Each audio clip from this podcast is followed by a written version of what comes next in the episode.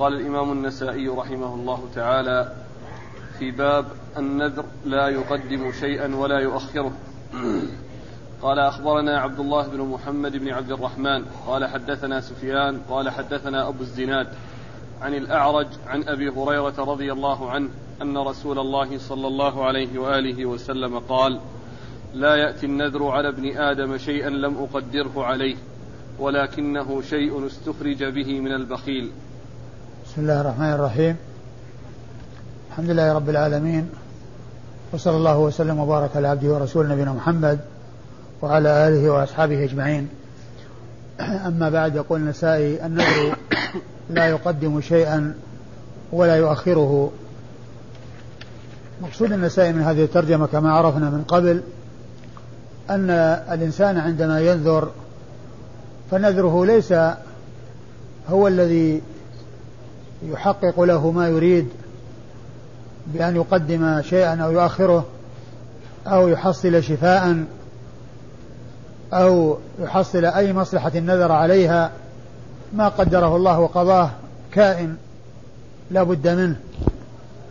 وإنما النذر يستخرج به من البخيل الذي لا ينفق ابتداء ولكنه يربط إنفاقه بشيء يرجوه ويؤمله فإذا حصل ذلك الشيء الذي يرجوه ويؤمله عند ذلك ينفق. فهو لا ينفق ابتداء ولكنه عندما يطمع في شيء أو يرغب في شيء أو يحب شيئا ينذر بأنه إذا حصل فإنه آه، يتصدق أو أنه يخرج. يعني ذلك الذي نذره. فيكون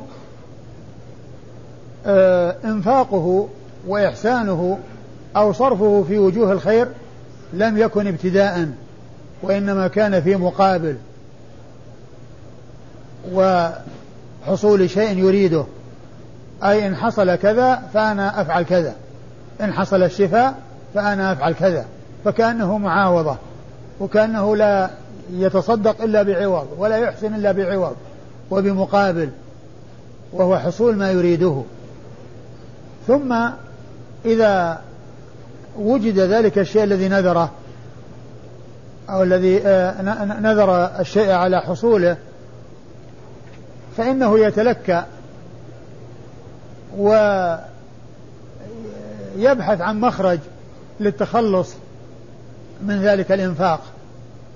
فيندم على ما حصل منه فينفق وهو كاره فيكون فيه مضرتان إحداهما في كونه لا ينفق إلا في مقابل والثانية كونه يندم ويبحث عن المخرج للتخلص من ذلك النذر ثم إذا كان ولا بد وأخرج فإنه يخرج وهو كاره.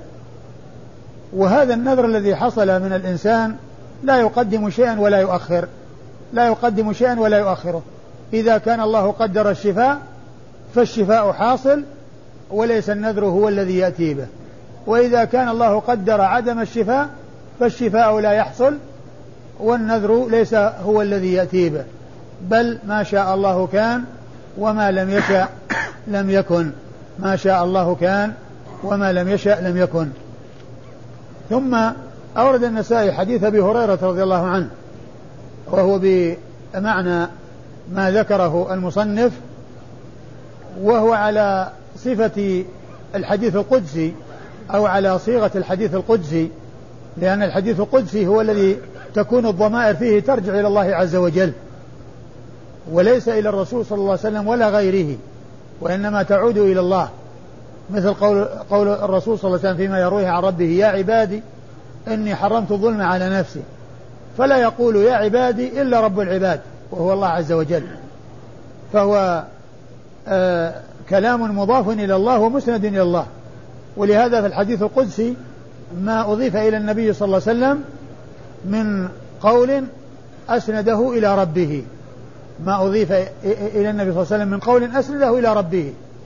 يعني هو من كلام الرسول صلى الله عليه وسلم ومن لفظ الرسول إلا أنه أسنده إلى الله. ولهذا فالضمائر فيه إلى الله عز وجل. وغالبا ما يكون يتقدم فيما يرويه عن ربه. أو قال الله عز وجل آه، في الحديث القدسي أو فيما رواه رسول الله صلى الله عليه وسلم عن ربه. آه، يعني هذه هي الصيغة التي تدل عليه. وهذا الحديث ليس فيه صيغة تدل عليه إلا الضمير الذي لا يرجع إلا إلى الله عز وجل. وهو قوله النذر. لا يأتي النذر على ابن آدم شيئا لم أقدره عليه. لا يأتي النذر النذر على ابن آدم شيئا لم أقدره عليه لم أقدره عليه الذي يصدق عليه أن يقول لم أقدره هو الله ولا يصلح أن يضاف ذلك إلى أحد سوى الله. فصيغة الحديث صيغة الحديث صيغة الحديث القدسي وهيئة الحديث القدسي الضمائر أو الضمير يرجع فيه إلى الله عز وجل. لا يأتي النذر على ابن آدم شيئا لم أقدره عليه يعني أو لم أقدره له أو أقدره عليه يعني أن الشيء الذي قدره الله عليه أو قدره له ليس النذر هو الذي يقدم ولا يؤخر بل المقدر كائن لا محالة نذر أو لم ينذر. نذر أو لم ينذر ولكن نذر استخرج به من البخيل وإنما ولكنه شيء استخرج به من ولكنه شيء استخرج به من البخيل. يعني شيء آه جعله الله عز وجل سببا في حصول استخراج شيء من بخيل لا ينفق ولكنه ينفق في مقابل فيستخرج به منه. نعم.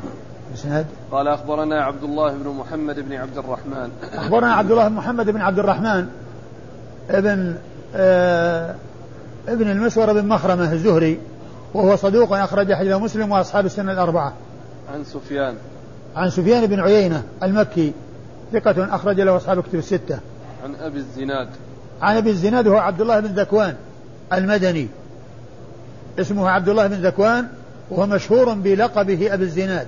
وأبو الزناد لقب على صفة الكنية كنيته أبو عبد الرحمن ولقبه أبو الزناد فهو لقب على صفة الكنية وليس بكنية ولكنه على هيئة الكنية أبو الزناد آه اسمه اسمه صاحب اللقب عبد الرحمن بن آه عبد آه عبد الله بن ذكوان المدني ثقة أخرج له أصحاب كتب الستة. عن الأعرج. عن الأعرج وهو عبد الرحمن بن هرمز لقبه الأعرج المدني ثقة أخرج له أصحاب الكتب الستة وهو كثيرا ما يروي عن أبي هريرة رضي الله تعالى عنه. والأعرج لقب لعبد الرحمن بن هرمز وألقاب المحدثين نوع من أنواع علوم الحديث. فائدة معرفتها ألا يظن الشخص الواحد شخصين فيما إذا ذكر مرة باسمه ومرة بلقبه فإن من لا يعرف يظن أن هذا شخص وهذا شخص. لكنه عندما يعرف أن عبد الرحمن بن هرمز يلقب الأعرج فإذا جاء الأعرج بدون ذكر الاسم عرف الشخص وإذا قال عبد الرحمن بن هرمز عرف أنه الأعرج ولا يلتبس عليه أن أنهما شخصان مع أنهما شخص واحد. وعبد الرحمن بن هرمز الأعرج أخرج حديثه أصحاب الكتب الستة. عن أبي هريرة عبد الرحمن بن صخر الدوسي صاحب رسول الله صلى الله عليه وسلم وأكثر أصحابه حديثا على الإطلاق رضي الله تعالى عنه وأرضاه. قال النذر يستخرج به من البخيل. قال أخبرنا قتيبة. قال حدثنا عبد العزيز عن العلاء عن أبيه عن أبي هريرة رضي الله عنه أن النبي صلى الله عليه وآله وسلم قال لا تنذروا فإن النذر لا يغني من القدر شيئا وإنما يستخرج به من البخيل. ثم ورد النسائي هذه الترجمة وهي النذر يستخرج النذر يستخرج به من البخيل. يعني ما هي النتيجة التي تترتب على النذر؟ هل يقدم ويؤخر؟ لا يقدم ولا يؤخر. ولا يرد من قدر الله شيئا. وقدر الله نافذ لا لا لا محالة. ولكن الذي يترتب عليه والنتيجة التي تترتب عليه أنه يستخرج به من البخيل الذي لا ينفق ولكنه ينفق وهو كاره إذ ألزم نفسه بمناسبة شيء يؤمله ويرجوه ثم بعد ذلك يتعين عليه أن يوفي بالنذر فتكون النتيجة أنه يستخرج به من البخيل. وإلا فإنه لا يأتي بخير ولا يقدم شيئا ولا يؤخر ولا يحصل بسببه شفاء ولا يحصل بسببه رد غائب. علق الناذر نذره عليه أو غير ذلك من أنواع النذور وإنما النتيجة التي تترتب على ذلك أن البخيل لا ينفق ولكنه ينفق وهو كاره بسبب النذر الذي ألزم نفسه به. ولهذا يقال في تعريف النذر إيجاب ما ليس بواجب لحدوث أمر إيجاب ما ليس بواجب لحدوث أمر. يعني يوجب الإنسان على نفسه شيئا ليس بواجب عليه منوط ومربوط ذلك الشيء الواجب بحدوث أمر. يعني إن رد الله إن شفى الله مريضي أدفع كذا وكذا أو لله علي كذا وكذا. إن رد الله غائبي أفعل كذا وكذا. إن شفاني الله عز وجل أفعل كذا وكذا. إن حصل كذا أفعل كذا وكذا. نعم. النهي فيه لا تنذروا. ثم أورد النسائي حديث أبي هريرة. حديث أبي هريرة رضي الله عنه لا تنذروا وهو نهي عن النذر. وذلك لما يشتمل عليه النذر من ربط الإحسان بالمقابل وليس ابتداء بل إن حصل كذا أنا أفعل كذا وكذا. لا تنذروا لأن النذر في مقابل وهذا لا يصلح بل الإنسان يتقرب إلى الله عز وجل بالقربة ابتداء وبدون ربطها بشيء وأمر آخر وهو أنه لا يعرض نفسه للندم فيما إذا حصل له الشيء الذي نذره فيترتب على ذلك أنه يستخرج به من البخيل. نعم. قال أخبرنا قتيبة. قتيبة ابن سعيد ابن جميل ابن طريف البغلاني وبغلان قرية من قرى بلخ ثقة أخرج له أصحاب كتب الستة. عن عبد العزيز. عن عبد العزيز بن محمد الدراوردي. عبد العزيز بن محمد الدراوردي وهو صدوق أخرج له أصحاب كتب الستة. عن العلاء. عن العبد عن العلاء بن عبد الرحمن الحرقي الجهني وهو صدوق له أوهام. ربما وهم. صدوق ربما وهم أخرج حديث البخاري في جزء القراءة ومسلم وأصحاب السنن الأربعة. عن أبيه. عن أبيه يعقوب بن آه، آه، عبد الرحمن. آه، العلاء شو اسمه؟ العلاء بن عبد الرحمن بن يعقوب. نعم عبد الرحمن بن يعقوب. أبوه عبد الرحمن بن يعقوب الحرقي الجهني وهو ثقة أخرج حديث البخاري في جزء القراءة ومسلم وأصحاب السنن الأربعة. عن أبي هريرة. عن أبي هريرة وقد مر ذكره. قال النذر في الطاعة. قال أخبرنا قتيبة عن مالك عن طلحة بن عبد الملك عن القاسم عن عائشة رضي الله عنها أن رسول الله صلى الله عليه وآله وسلم قال من نذر أن يطيع الله فليطعه ومن نذر أن يعصي الله فلا يعصه. ثم ورد النسائي النذر في الطاعة يعني أن النذر إذا وجد النذر منهي عنه والنبي صلى الله عليه وسلم قال لا تنذروا. ولكنه إذا وجد فليكن في طاعة لا يكون في معصية. وإذا نذر في طاعة فعليه الوفاء. وإذا نذر في معصية فلا يجوز له الوفاء بالنذر.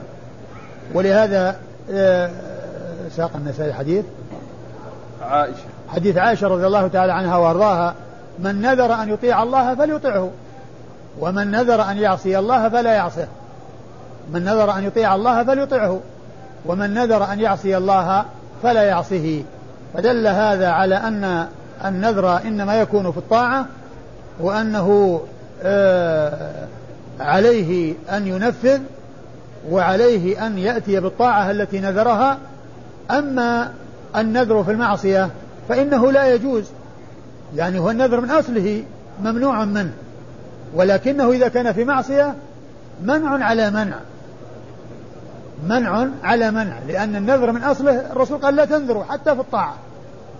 ولكنه إذا كان في معصية فهو ممنوع منه من جهتين من جهة أن النذر لا يعني يصلح يعني ولا ينبغي أن يكون ولو كان في الطاعة ومن جهة أنه مع كونه منهي عنه وهو نذر ولو كان في الطاعة فهو أيضا في المعصية. فمن نذر أن يطيع الله فليطعه ومن نذر أن يعصي الله فلا يعصه. لا يجوز له الوفاء بذلك النذر. نعم الإسناد؟ وماذا عليه؟ عليه أن يكفر على خلاف بين أهل العلم في ذلك. وكفارة كفارة يمين. نعم. قال أخبرنا قتيبة عن مالك. أخبرنا قتيبة مر ذكره عن مالك وهو بن أنس إمام دار الهجرة المحدث الفقيه الإمام المشهور أحد أصحاب المذاهب الأربعة المشهورة من مذاهب أهل السنة وهي مذهب أبو حنيفة أبي حنيفة ومذهب مالك ومذهب الشافعي ومذهب أحمد وهم أربعة اشتهروا بالفقه وبالعلم وكان لهم أتباع عنوا بجمع كلامهم وأقوالهم فاشتهرت هذه المذاهب وانتشرت. ولم يكن الفقه منحصرا فيهم بل كان في زمانهم وقبل زمانهم وبعد زمانهم أئمة أجلة. عندهم علم واسع مثل الليث بن سعد في مصر ومثل عبد الرحمن الأوزاعي في الشام مثل سفيان الثوري في الكوفة ومثل سفيان بن عيينة في مكة ومثل إسحاق بن راهوية في مرو في مرو, في مرو وغيرهم أئمة أجلة وفقهاء يعني معروفون بالفقه. وكذلك سعيد بن المسيب يعني في التابعين وفي كبار التابعين وفقهاء السبعة المعروفون المشهورون في المدينة في عصر التابعين فقهاء كثيرون. وفي الصحابة قبلهم يعني من هو مشهور بالفقه ومن هو معروف بالفقه ولكن اشتهر هذا الذكر للأئمة الأربعة اللي هم أبو حنيفة ومالك والشافعي وأحمد لأنهم آه، هيئ لهم أو هيأ الله لهم أصحابا وتلاميذ عنوا بجمع أقوالهم وبجمع آرائهم وتنظيمها وترتيبها والتأليف فيها فصار لها الاشتهار الذي ما كان لغيرها. ولا يعني هذا حصر المسألة فيهم كما أشرت إليه لأن لأن هناك مثلهم كثير ولكن ما رزقوا مثل ما رزق هؤلاء أصحاب يعنون بجمع كلامهم وجمع أقوالهم وترتيبها وتنظيمها ونشرها والتأليف فيها وما إلى ذلك مما يتعلق بها. ولهذا اشتهروا بهذه الشهرة. وهي من مذاهب أهل السنة. وهي من مذاهب أهل السنة ولهذا لا يصلح أن يقال أن مذاهب أهل البدع هي من جنس هذه المذاهب وأن يعني مذهب الجعفرية أو مذهب يعني سائر الفرق أو سائر المذاهب أصحاب المذاهب المنحرفة أهل البدع أنها مثل يعني مثلها وأنه لا فرق بينها إلا أن هذا كذا وهذا كذا فيقال حنفي وشافعي ومالكي وجعفري لا. هؤلاء أهل سنة مبني, مبني كلامهم على الأحاديث وعلى استخراجها من الكتاب والسنة. أما أولئك مبنية على باطل يعني مثل الرافضة الجعفرية الذين يجعلون أو آه، يسندون ما يقولونه من الفقه إلى ما خرج من عند الأئمة ويقولون إن كل شيء لم يخرج من عند الأئمة فهو باطل. فهذه مذاهب ابتداع وانحراف وخروج عن عن عن الجادة فليست مثل هؤلاء هذه المذاهب الأربعة المشهورة من مذاهب آه، أهل السنة. عن عن طلحة بن عبد الملك. عن طلحة بن عبد الملك الأيلي وهو ثقة. ثقة نعم. أخرج له البخاري وأصحاب السنن. أخر... ثقة أخرج له البخاري وأصحاب السنن الأربعة. عن القاسم. عن القاسم بن محمد بن أبي بكر الصديق. المدني ثقة فقيه من فقهاء المدينة السبعة في عصر التابعين. وهم عبيد الله بن عبد الله بن عتبة بن مسعود والقاسم بن محمد بن أبي بكر الصديق وخارجة بن زيد بن ثابت وسعيد بن المسيب وعروة بن الزبير بن العوام وسليمان بن يسار وهؤلاء ستة متفق على عدهم في الفقهاء السبعة. والسابع فيه ثلاث أقوال. قيل أبو بكر بن عبد الرحمن بن الحارث بن هشام وقيل أبو سلمة بن عبد الرحمن بن عوف وقيل سالم بن عبد الله بن عمر بن الخطاب. عن عائشة.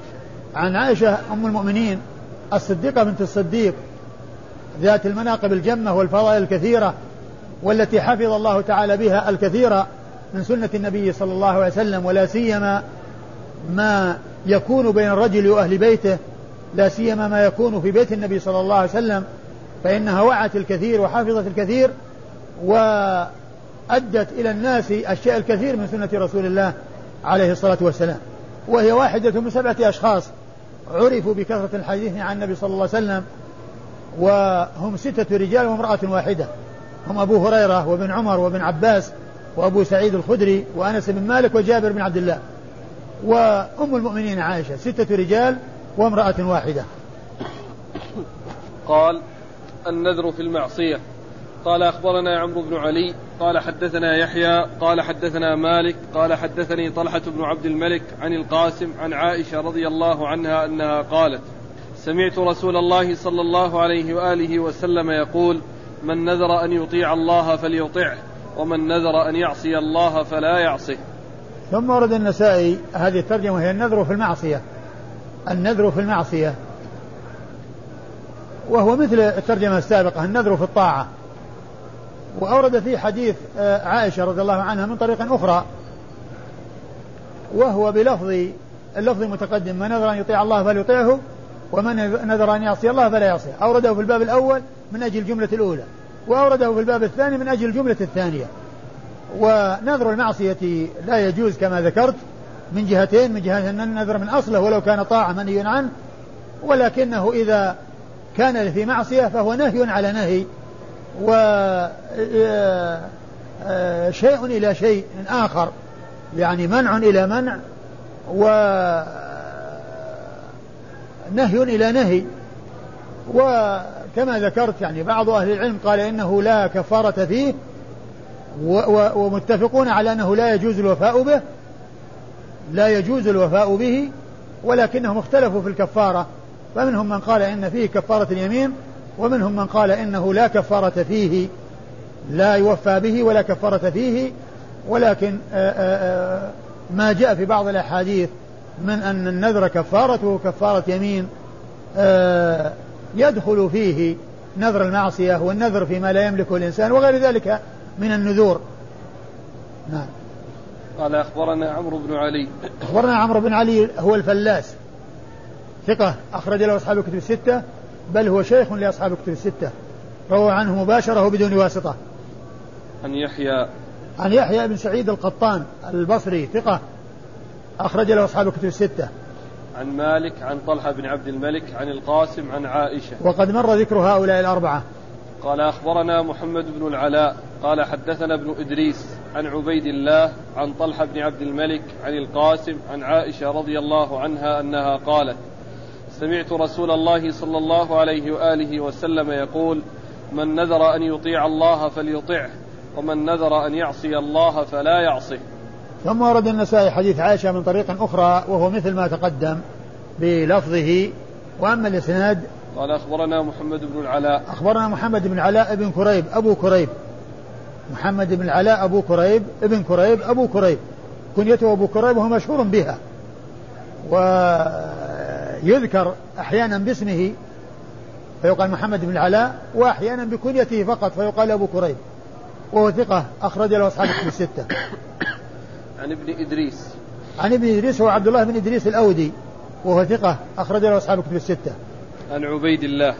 عن عبيد الله بن عمر ابن حفص بن عاصم بن عمر بن الخطاب العمري المصغر يعني تمييزا له عن أخيه عبد الله المكبر لأن هذا عبيد الله وذاك عبد الله وعبيد الله ثقة وعبد الله ضعيف فيميزون أحدهما عن الآخر بأن يقولوا المصغر والمكبر المصغر هو عبيد الله والمكبر عبد الله وعبيد الله هو الثقة وعبد الله هو الضعيف وعبد الله هذا عبيد الله هذا الذي معنا في الإسناد ثقة أخرج له أصحاب كتب الستة. عن طلحة عن القاسم عن عائشة. عن طلحة عن القاسم عن عائشة وقد مر ذكرهم. قال الوفاء بالنذر. قال أخبرنا محمد بن عبد الأعلى. قال حدثنا خالد. قال حدثنا شعبة عن أبي جمرة عن زهدم. قال سمعت عمران بن حسين رضي الله عنه يذكر أن رسول الله صلى الله عليه وآله وسلم قال خيركم قرني ثم الذين يلونهم ثم الذين يلونهم ثم الذين يلونهم. فلا أدري أذكر مرتين بعد أذكر مرتين بعده أو ثلاثا ثم ذكر قوما يخونون ولا يؤتمنون ويشهدون ولا يستشهدون وينذرون ولا يوفون ويظهر فيهم السمن. قال أبو عبد الرحمن هذا نصر بن عمران أبو جمرة. هذا؟ هذا نصر بن عمران أبو جمرة. هذا نصر؟ نعم. إي نعم. ثم أورد النسائي الترجمة وهي الوفاء بالنذر. النذر منهي عنه ولكنه إذا وجد وهو طاعة فيجب الوفاء به. وإذا كان معصية لا يجوز الوفاء به. النذر منهي عنه لأنه لا يأتي بخير للناذر ولا يترتب على نذره حصول شيء يريده بل الأمر كما قدر الله وقضاه ما شاء الله كان وما لم يشاء لم يكن. ولكنه يستخرج به من البخيل. فإذا وجد النذر وكان طاعة وجب الوفاء.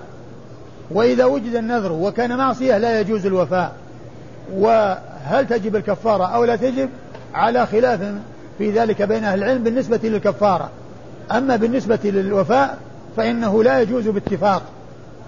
ووجوب, ووجوب الوفاء والنذر الوفاء به واجب باتفاق. يجب الوفاء بالنذر إذا وجد وكان طاعة. ويحرم الوفاء بالنذر إذا كان معصية. ويحرم الوفاء بالنذر إذا كان آه معصية.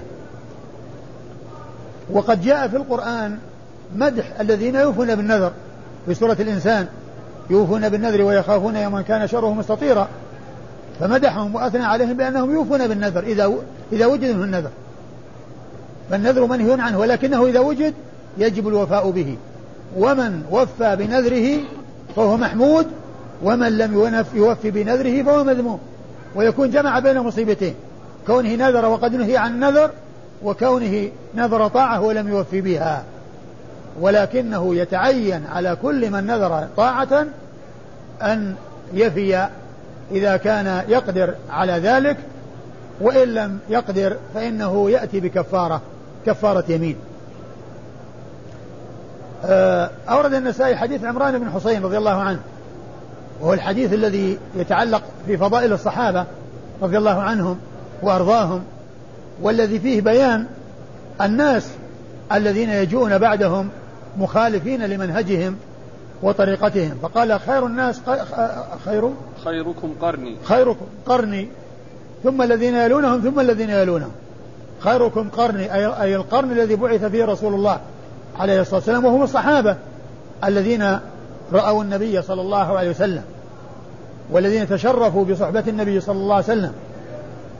لأن الله عز وجل لما بعث رسوله الكريم اختار له أصحابا هم خير أمته وهم أفضل أمته على الإطلاق لأنهم هم الذين أكرمهم الله بصحبة النبي صلى الله عليه وسلم وجاهدوا مع رسول الله عليه الصلاة والسلام وذبوا عن رسول الله عليه الصلاة والسلام وتلقوا الكتاب الكتاب والسنة عن رسول الله عليه الصلاة والسلام وتشرفوا برؤية النبي صلى الله عليه وسلم في هذه الحياة الدنيا يقظة لا مناما وتشرفوا بسماع صوته وكلامه من فمه الشريف صلوات الله وسلامه وبركاته عليه وتحملوا الكتاب والسنة وأدوها إلى الناس فهم الواسطة بين الناس وبين رسول الله صلى الله عليه وسلم. ما عرف الناس كتابا ولا سنة ولا عرف الناس حقا ولا هدى إلا عن طريق الصحابة. فإذا قدح في هذه الطريق معناه قدح في الكتاب والسنة. ولهذا جاء عن أبي زرعة الرازي كلام في غاية الحسن.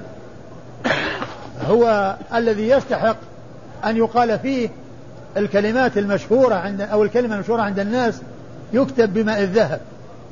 أو يستحق أن يكتب بماء الذهب. الكلام الذي يعبرون به عن الشيء النفيس والشيء الجميل يقولون فيه هذا هذا الكلام. أبو زرعة الرازي قال كلمة عظيمة من أحسن الكلام ومن أوضح الكلام ومن أجمل الكلام. يقول رحمة الله عليه وقد ذكر هذا عنه الخطيب البغدادي في كتاب الكفاية بإسناده إليه. قال إذا رأيتم أحدا ينتقص أحدا من أصحاب رسول الله صلى الله عليه وسلم فاعلموا أنه زنديق. فاعلموا أنه زنديق. وذلك ثم بين السبب. بين لماذا قال الزنديق قال وذلك أن الرسول حق والكتاب حق. وإنما أدى إلينا الكتاب والسنة أصحاب رسول الله صلى الله عليه وسلم. وإنما أدى إلينا الكتاب والسنة أصحاب رسول الله. نحن ما عرفنا الرسول صلى الله عليه وسلم ولا عرفنا ما جاء عن رسول الله عن طريق الصحابة. الأسانيد التي جاءت عن طريق الصحابة وفيها أن أن أن الرسول قال كذا وأنه جاء بكذا وبكذا. فالناس ما عرفوا الحق والهدى الذي جاء به الرسول إلا عن طريق الصحابة.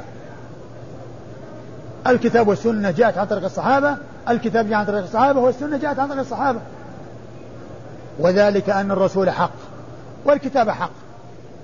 وإنما أدى إلينا الكتاب والسنة أي قول الرسول صلى الله عليه وسلم وفعله وتقريره أصحاب رسول الله عليه الصلاة والسلام. فهم الواسطة بيننا وبين الرسول صلى الله عليه وسلم. هم الواسطة بيننا وبين الرسول عليه الصلاة والسلام. لم نصل إلى الرسول عليه الصلاة والسلام إلا عن طريق الصحابة. ولم يصل إلينا الحق والهدى إلا عن طريق الصحابة. عن طريق أبي بكر وعمر وعثمان وعلي وطلحة والزبير وسعد وسعيد وأبو هريرة وسعد وغيرهم من أصحاب رسول الله عليه الصلاة والسلام والذين أحاديثهم ورواياتهم مدونة في كتب السنة في الصحاح والسنن والمسانيد والمعاجم وغيرها. كلها تنتهي إلى الصحابة والصحابة يقولون قال رسول الله عليه الصلاة والسلام وذلك أن الرسول حق والكتاب حق وإنما أدى إلينا الكتاب والسنة أصحاب رسول الله صلى الله عليه وسلم وهؤلاء أي الذين يقدحون في الصحابة يريدون أن يجرحوا شهودنا. إيش النتيجة من جرح الشهود؟ إبطال الكتاب والسنة. وهؤلاء يريدون أن يجرحوا شهودنا ليبطلوا الكتاب والسنة. هذه النتيجة. ليبطلوا الكتاب والسنة. والجرح بهم أولى وهم زنادقة. والله إنهم زنادقة. والجرح بهم أولى وهم زنادقة. نعم هم زنادقة. لأن من يقطع صلته بالرسول صلى الله عليه وسلم وهي الصحابة لا صلة له بالرسول عليه الصلاة والسلام. لا صلة له بالرسول صلى الله عليه وسلم. ولهذا فإن الرافضة من كلامهم الموجود في كتاب الكافي يقول يعني باب تحته أحاديث باب أنه ليس شيء من الحق إلا ما خرج من عند الأئمة. وأن كل شيء لم يخرج من عندهم فهو باطل. يعني اللي جاء عن طريق أبو بكر وعمر وعثمان وطلحة والزبير وسعد وسعيد وأبو هريرة هذا كله باطل.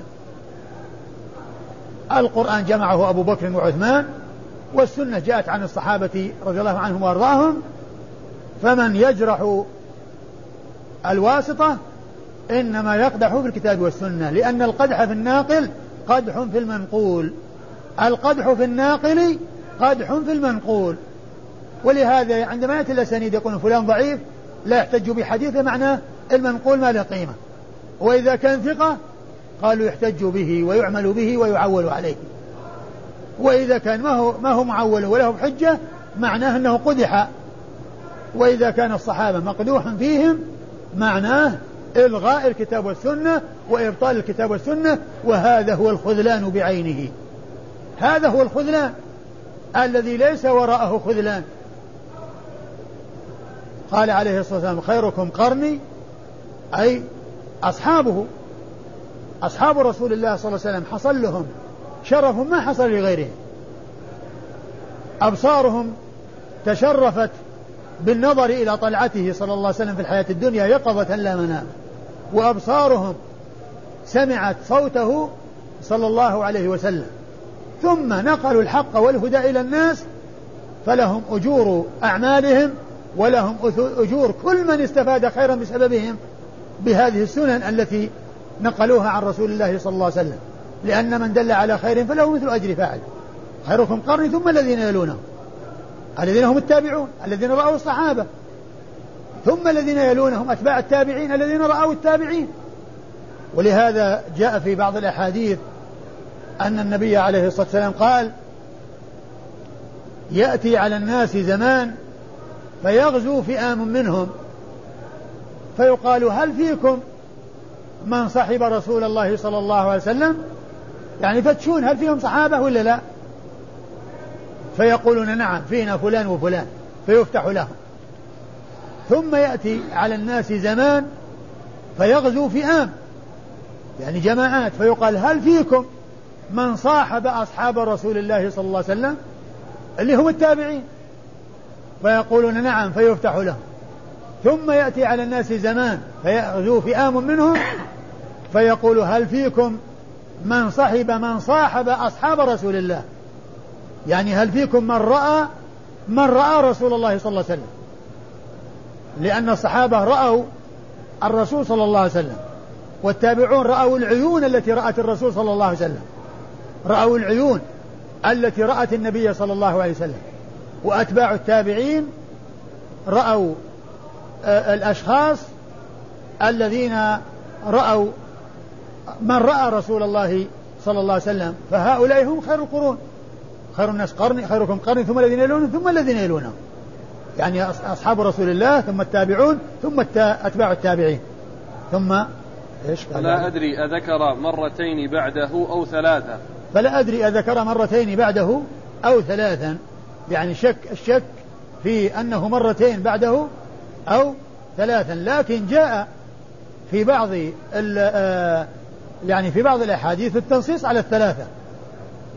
يعني آه، يعني بعد قرنه يعني بعد قرنه يعني هل ذكر اثنين أو ثلاثا؟ وقد جاء في آه، كثير من الأحاديث يعني ذكر القرنين بعد قرنه. القرنين بعد قرنه أي القرون الثلاثة المفضلة. القرون الثلاثة المفضلة جاءت في كثير من الأحاديث عن آه عن آه عمران وعن غيره. والحديث الذي أشرت إليه والذي ليس فيه التنصيص على القرون ولكن فيه التنصيص على الفئام التي تغزو ويفتح لهم إذا كان فيهم آه، أحد من هؤلاء وهم الصحابة والتابعون وأتباع التابعين.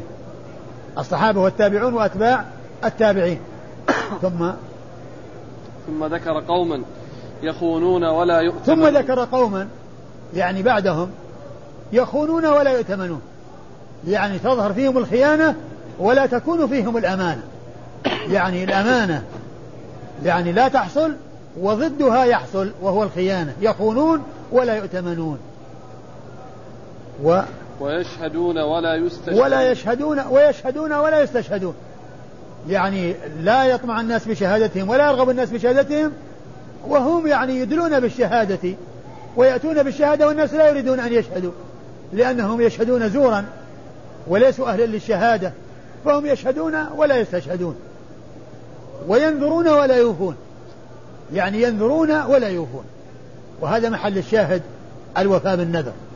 يعني ثم الذين ينذرون ولا يوفون وإذا فالذين يوفون بالنذر بعد أن يقعوا فيه محمودون محمودون ومثنى عليهم وضدهم مذموم لأنه نذر وقد نهي ثم لا يفي فجمع بين مصيبتين وجمع بين خصلتين ذميمتين النذر مذموم وعدم الوفاء به مذموم فجمع الذم من جهتين فكان كما يقولون في المثل حشفا وسوء كيلة. نعم. ويظهر فيهم السمن. ويظهر فيهم السمن يعني همهم الدنيا والافتتان في المطاعم والمشارب والمآكل ونتيجة ذلك أن يظهر فيهم السمن. نعم. قال أبو عبد الرحمن هذا نصر بن عمران أبو جمرة. قال أبو عبد الرحمن يعني ال- الذي ذكر بلقبه وهو أبو جمرة في الإسناد هو نصر بن عبد الرحمن الضبعي. نصر بن عبد الرحمن الضبعي نصر يعني نصر بن عمران. نصر بن عمران نعم هو قال نصر بن نصر بن عمران. نصر بن عمران الضبعي يعني سماه يعني أنه ذكر في الإسناد بلقبه بكنيته ذكر في الإسناد بكنيته أبو جمرة و وأبو عبد الرحمن النسائي أراد أن يبين من هو أبو جمرة فقال هو نصر بن عمران الضبعي.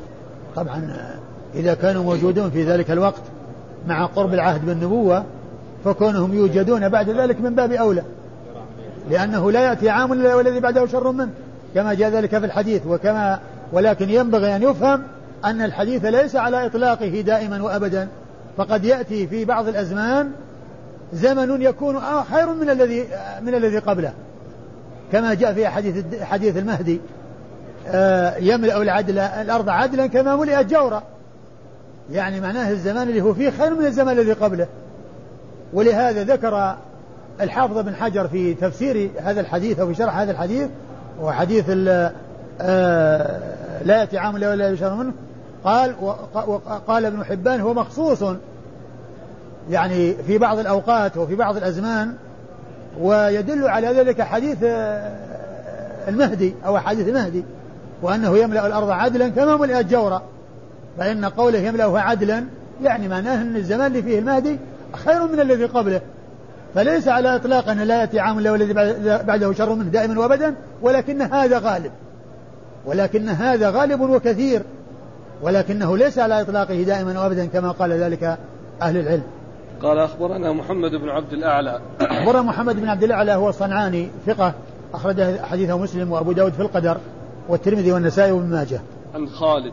عن خالد بن الحارث البصري ثقة أخرج له أصحاب كتب الستة. عن شعبة. عن شعبة بن الحجاج الواسطي ثم البصري وهو ثقة وصف بأنه أمير المؤمنين في الحديث وحديثه أخرجه أصحاب كتب الستة. عن أبي جمرة. عن أبي جمرة نصر بن عمران الضبعي وهو ثقة أخرج له أصحاب كتب الستة. عن زهدم. عن زهدم بن مضرب وهو ثقة أخرج حديثه البخاري. ومسلم والترمذي والنسائي. البخاري ومسلم والترمذي والنسائي. عن عمران بن حسين. عن عمران بن حسين أبي نجيد صاحب رسول الله صلى الله عليه وسلم وحديثه أخرجه أصحاب كتب الستة. أحسن الله إليك. لو نذر الإنسان نذرا مكروها نذر على شيء على أمر مكروه فما حكم ألو... فما حكم الوفاء به؟ الشيء المكروه يعني آه، لا يفعله لا يفعله الإنسان. أقول لا يفعله لأنه ما دام منهيا عنه فإنه لا يفعله. ما ذكرتم عن النقل عن أبي زرعة إيه؟ أن الناقل زنديق. يسأل أحد الإخوان ما معنى كلمة زنديق؟ الزنديق هو الملحد. الزنديق هو الملحد الذي آه ليس أمامه إلا إلا السيف. على خلاف بين أهل العلم هل يستتاب أو لا يستتاب؟ كثير من أهل العلم يقول الزنديق لا يستتاب بل يقتل ويستراح منه. ومنهم من يقول إنه يستتاب فإن تاب وإلا قتل. فإن تاب وإلا قتل. وقوله صلى الله عليه وسلم في هذا الحديث خيركم قرني. ما المراد بالقرن؟ القرن قيل إنه هم, هم الجماعة الذين يعني اشتركوا في عصر من العصور أو في وقت من الأوقات مثل قرن الصحابة. قرن الصحابة رضي الله عنهم وأرضاهم لأنهم كلهم اشتركوا بأمر وهو لقي النبي صلى الله عليه وسلم. يعني هذا قدر مشترك بينهم وإن كانوا متفاوتين. منهم من رآه كثيرا ومنهم من رآه قليلا ومنهم من رآه صغيرا ومن رآه كبيرا وهكذا.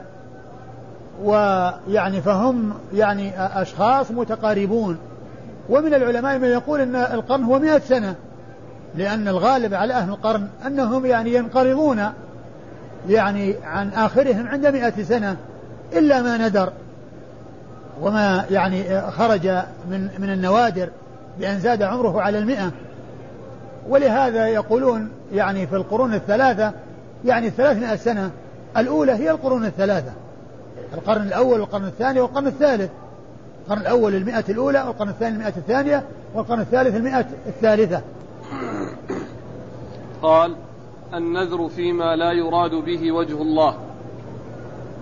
قال أخبرنا محمد بن عبد الأعلى. قال حدثنا خالد عن ابن جريج. قال حدثني سليمان الأحول. عن طاووس عن ابن عباس رضي الله عنهما أنه قال مر رسول الله صلى الله عليه وآله وسلم برجل يقود رجلا في قرن فتناوله النبي صلى الله عليه وآله وسلم فقطعه قال إنه نذر. ثم ورد النسائي النذر فيما لا يراد به وجه الله يعني النذر في شيء يعني لا يصلح وفي أمر غير سائغ ولا يراد به قربة إلى الله عز وجل يعني أنه لا ينفذ. مقصود النسائي بالترجمة أنه لا ينفذ ولا يوفى به لا يوفى به. ثم ورد النسائي حديث ابن عباس. حديث ابن عباس رضي الله تعالى عنهما أن النبي صلى الله عليه وسلم كان يطوف بالبيت ومر برجل يقود رجلا في قرن يعني في حبل يعني رابطا في حبل جاء في بعض الروايات أنه في أنفه وفي بعضها أنه في يده. والنبي صلى الله عليه وسلم لما رآه يطوف جاء وقطعه وقال قده بيده يعني المقصود أن هذا أمر منكر وهيئة قبيحة. يعني شخص من الناس يقاد بحبل كما تقاد البهيمة. هذا أمر يعني آه، مستهجن وأمر منكر. وأشد من هذا ما جاء في بعض الروايات أنه بخزامة في أنفه. يعني في أنف خرق وفيه حلقة. وفيها خيط والذي يقوده ماسك الخيط. يعني فيصير مثل ما يفعل بالبعير إذا كان البعير مستعصي وشديد العتو والنفور يعني آه، يخرقونه مع أنفه يخرقون أنفه ثم يحطون في حبل لأنه إذا إذا جر يعني يتألم. يتألم فينقاد. وطبعا هذا تعذيب للحيوان. ومن باب أولى هو تعذيب للإنسان إذا وجد فيه. فالرسول صلى الله عليه وسلم أنكر هذا وقطع الخيط وقال قده بيده يعني يمسكه بيده لا يمسكه بحبل لا أن يكون الحبل مربوطا بجسده ولا بأنفه ولا برأسه ولا برقبته ولا بيده وإنما يقوده بيده يضع يده بيده ويمشي هو إياه هذا هو الذي أرشد إليه رسول الله عليه الصلاة والسلام. وقال إنه نذر وهذا محل الشاهد في إيراد الحديث إنه نذر. والحديث ورد في البخاري لكن ليس في ذكر النذر. والشيخ الألباني قال إنه صحيح دون ذكر النذر. لكن لو ثبت فإن ذلك لا يوفى به والنذر عليه أن يكفر كفارة يمين إذا إذا وجد وكان لا يجوز أن يوفى به أو لا يمكن أن يوفى به فعلى الناذر أن يكفر كفارة يمين على خلاف في ذلك بين أهل العلم. ثم الحديث سبق أن مر في الطواف. سبق أن مر في في الطواف في كتاب الحج. وأن الإنسان له أن يتكلم وهو يطوف وهو يطوف. وله أن يأمر معروف وينهى عن منكر لأن هذا أمر منكر. وغير المنكر رسول الله عليه الصلاة والسلام وهو يطوف. وقال له قده بيدك وأنشد وأرشده إلى ما ينبغي. أن يفعل وهو أن يقوده ثم النهي عن قوده أو قيادته بالحبل لأن هذه هيئة قيادة الحيوان. ولا يصلح أن يشبه الإنسان بالحيوان فيقاد كما تقاد البهيمة. لا. قال أخبرنا محمد بن عبد الأعلى عن خالد عن ابن جريج. أخبرنا محمد بن الأعلى عن خالد وقد مر ذكرهما عن ابن جريج عبد الملك بن عبد العزيز بن جريج المكي ثقة فقيه يرسل ويدلس وحديثه أخرجه أصحاب كتب الستة. عن سليمان الأحول. عن سليمان الأحول وهو سليمان بن أبي مسلم. سليمان سليمان بن أبي مسلم. نعم. سليمان بن أبي مسلم وهو ثقة أخرج له أصحاب كتب الستة. عن طاووس. عن طاووس بن كيسان ثقة أخرج له أصحاب كتب الستة. عن ابن عباس. عن ابن عباس عبد الله بن عباس بن عبد المطلب بن عم النبي صلى الله عليه وسلم وأحد العبادلة الأربعة من أصحابه الكرام وهم عبد الله بن عباس وعبد الله بن عمر وعبد الله بن الزبير وعبد الله بن عمرو بن العاص. وهو أحد السبعة المعروفين بكثرة الحديث عن النبي صلى الله عليه وسلم. قال أخبرنا يوسف بن سعيد. قال حدثنا حجاج عن ابن جريج. قال أخبرني سليمان الأحول أن طاووسا أخبره عن ابن عباس رضي الله عنهما أن النبي صلى الله عليه وآله وسلم مر برجل وهو يطوف بالكعبة. يقوده إنسان بخزامة في أنفه فقطعه النبي صلى الله عليه وآله وسلم بيده ثم أمره أن يقوده بيده. قال ابن جريج وأخبرني سليمان أن طاووسا أخبره عن ابن عباس أن النبي صلى الله عليه وآله وسلم مر به وهو يطوف بالكعبة. وإنسان قد ربط يده بإنسان آخر بسير أو خيط أو بشيء غير ذلك. فقطعه النبي صلى الله عليه وآله وسلم بيده ثم قال قده بيدك. ثم ورد النسائي حديث ابن عباس من طريق أخرى وهو مثل ما تقدم إلا أن فيه أنه يقود بخزامة في أنفه بسير أو خيط أو نحو ذلك والسير هو ما يكون من الجلد هو الخيط الذي يكون من الجلد. يعني آه، المهم أنه يقوده بحبل أو بشيء يعني آه، هذا مسكه بيده وذاك بأنفه أو بيده فالنبي صلى الله عليه وسلم قطعه وأرشده إلى أن يقوده بيده وأن لا يقوده بالخيط كما تقاد البهيمة. الإسناد؟ قال أخبرنا يوسف بن سعيد. أخبرنا يوسف بن سعيد الحمصي وهو ثقة أخرج حديثه النسائي وحده. الحمصي الحمصي المصيصي. نعم المصيصي. المصيصي ويرى عن حجاج بن محمد. المصيصي وهو ثقة أخرج حديثه النسائي وحده. عن حجاج عن حجاج بن محمد المصيصي ثقة أخرج له أصحاب الكتب الستة. عن ابن جريج عن سليمان الأحول عن طاووس عن ابن عباس. وقد مر ذكر هؤلاء الأربعة. قال النذر فيما لا يملك. قال أخبرنا محمد بن منصور قال حدثنا سفيان قال حدثني أيوب قال حدثنا أبو قلابة عن عمه عن عمران بن حسين رضي الله عنه أن النبي صلى الله عليه وآله وسلم قال لا نذر في معصية الله ولا فيما لا يملك ابن آدم. ثم ورد النسائي هذه الترجمة النذر فيما لا يملك. يعني أنه لا يكون ولا يجوز لأنه نذر في شيء لا يستطاع ولا يقدر عليه الإنسان. فالإنسان أولا منهي عن النذر وإذا نذر فلينظر في طاعة وفي شيء يملكه ويستطيعه ويقدر عليه. أما أن ينذر معصية أو شيء لا يقدر عليه فلا.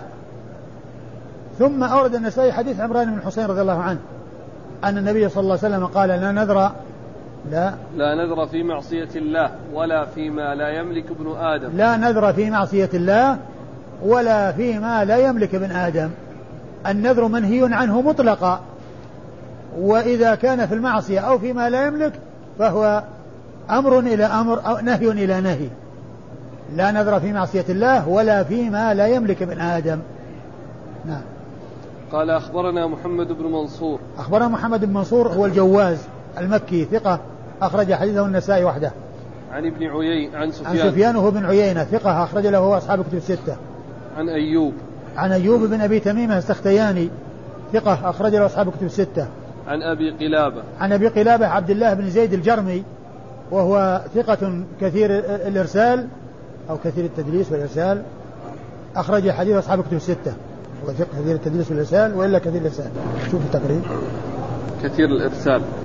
ثقة كثير الإرسال. أخرج حديثه أصحاب كتب الستة. عن عمه أبي المهلب الجرمي. أبو المهلب الجرمي وهو ثقة. أخرج حديثه البخاري في الأدب المفرد ومسلم وأصحاب السنة الأربعة. عن عمران بن حسين. عن عمران بن حسين وقد مر ذكره.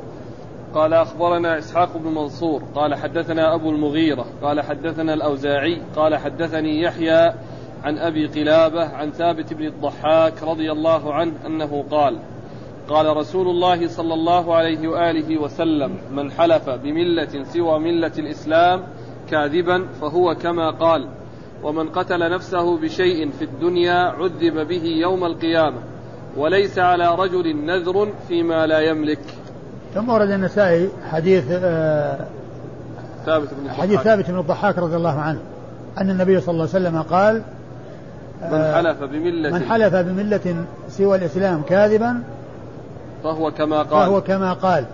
وهذا الحديث سبق أن مر بنا قريبا بترجمة الحلف بملة سوى الإسلام. وقد عرفنا التفصيل في ذلك وأنه إذا كان يعني مقصوده بذلك أنه رضي بتلك الملة يعني وأنه أراد أن يكون من أهل تلك الملة فهو كما قال وإن كان يريد من ذلك هو ال ال ال ال الابتعاد أو شدة الامتناع أو ما إلى ذلك فهو خطأ وأمر قبيح ولكنه لا يكفر بذلك. ومن قتل نفسه بشيء عذب به يوم القيامة الذي يقتل نفسه بحديدة كما جاء في الحديث يأتي وحديدته في يده يجأ نفسه بها.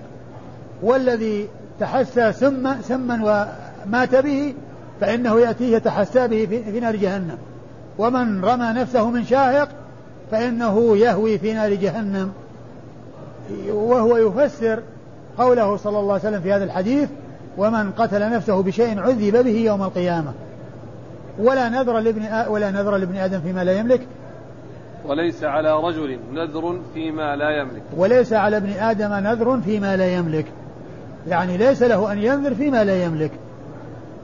ولكنه إذا نذر يكفر كفارة يمين. قال أخبرنا إسحاق بن منصور. أخبرنا إسحاق بن منصور هو ابن بهرام الكوسج ثقة أخرج حديث أصحاب الكتب الستة إلا أبا داود. عن أبي المغيرة. عن أبي المغيرة هو عبد القدوس ابن الحجاج. وهو ثقة أخرج له أصحاب الكتب. وهو ثقة أخرج له أصحاب الكتب الستة. عن الأوزاعي. عن الأوزاعي عبد الرحمن بن عمرو. الأوزاعي ثقة فقيه أخرج له أصحاب الكتب الستة. عن يحيى. عن يحيى بن أبي كثير اليمامي وهو ثقة أخرج له أصحاب الكتب الستة. عن أبي قلابة عن ثابت بن الضحاك. عن أبي قلابة وقد مر ذكره عن ثابت بن الضحاك صاحب رسول الله صلى الله عليه وسلم وحديثه أخرجه أصحاب الكتب الستة. قال من نذر أن يمشي إلى بيت الله تعالى. والله تعالى أعلم وصلى الله وسلم وبارك على عبده ورسوله نبينا محمد وعلى آله وأصحابه أجمعين.